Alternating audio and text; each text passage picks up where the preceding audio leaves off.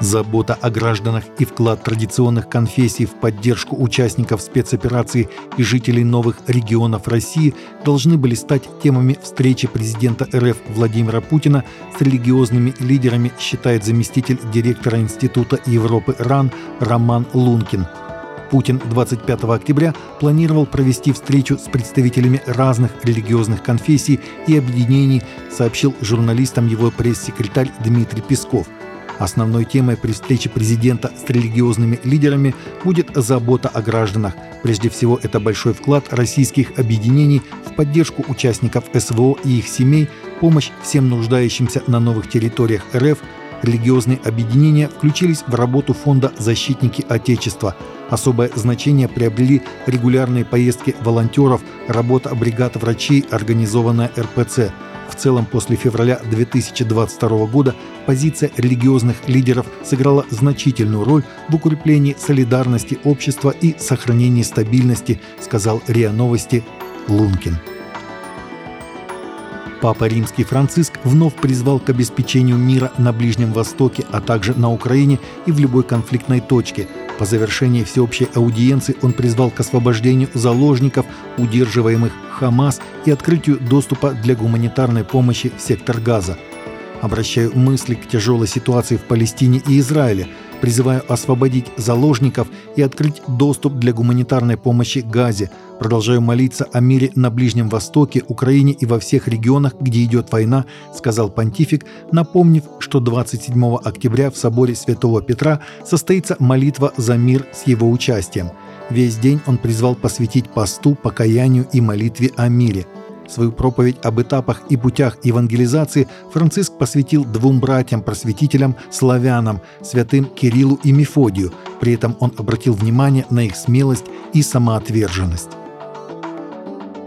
Пастор единственной протестантской церкви в Газе рассказал в СМИ, что христиане-евангелисты в Газе живут между трех огней – Христиане Газы молятся, говорит пастор единственной протестантской церкви в Газе всем тем, кто задает ему в последние дни вопрос, что делают христиане Газы во время нынешнего конфликта. Эта церковь охватывает около 100 христианских семей, все еще находящихся в секторе Газа, примерно сотню христианских семей на западном берегу, а также 700 семей иранских христианских беженцев, о которых баптисты Газы заботились в Иордании.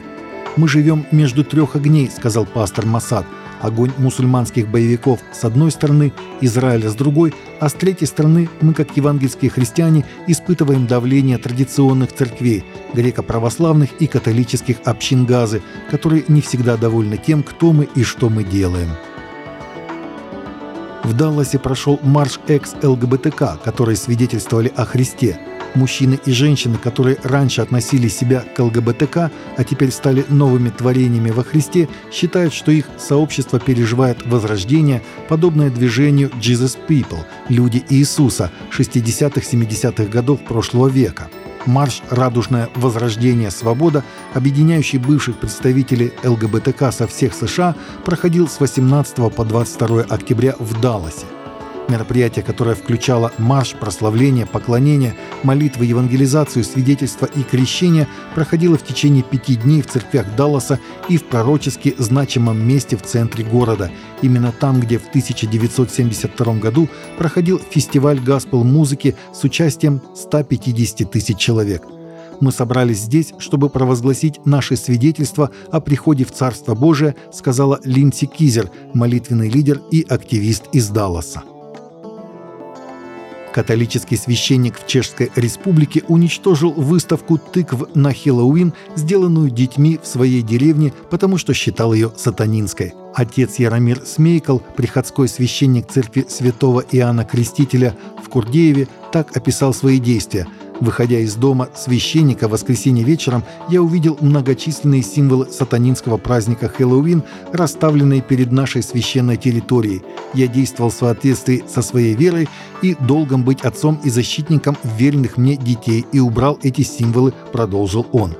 Священник также раскритиковал современное празднование Хэллоуина как часть языческого современного мира в противовес традиционному христианскому празднику Дня поминовения усопших, который также приходится на 31 октября. Правда, перед детьми, которые поставили тыквы, священник извинился, так как, по его словам, не намеревался делать вред детям. Таковы наши новости на сегодня. Новости взяты из открытых источников. Всегда молитесь о полученной информации и молитесь о страждущих.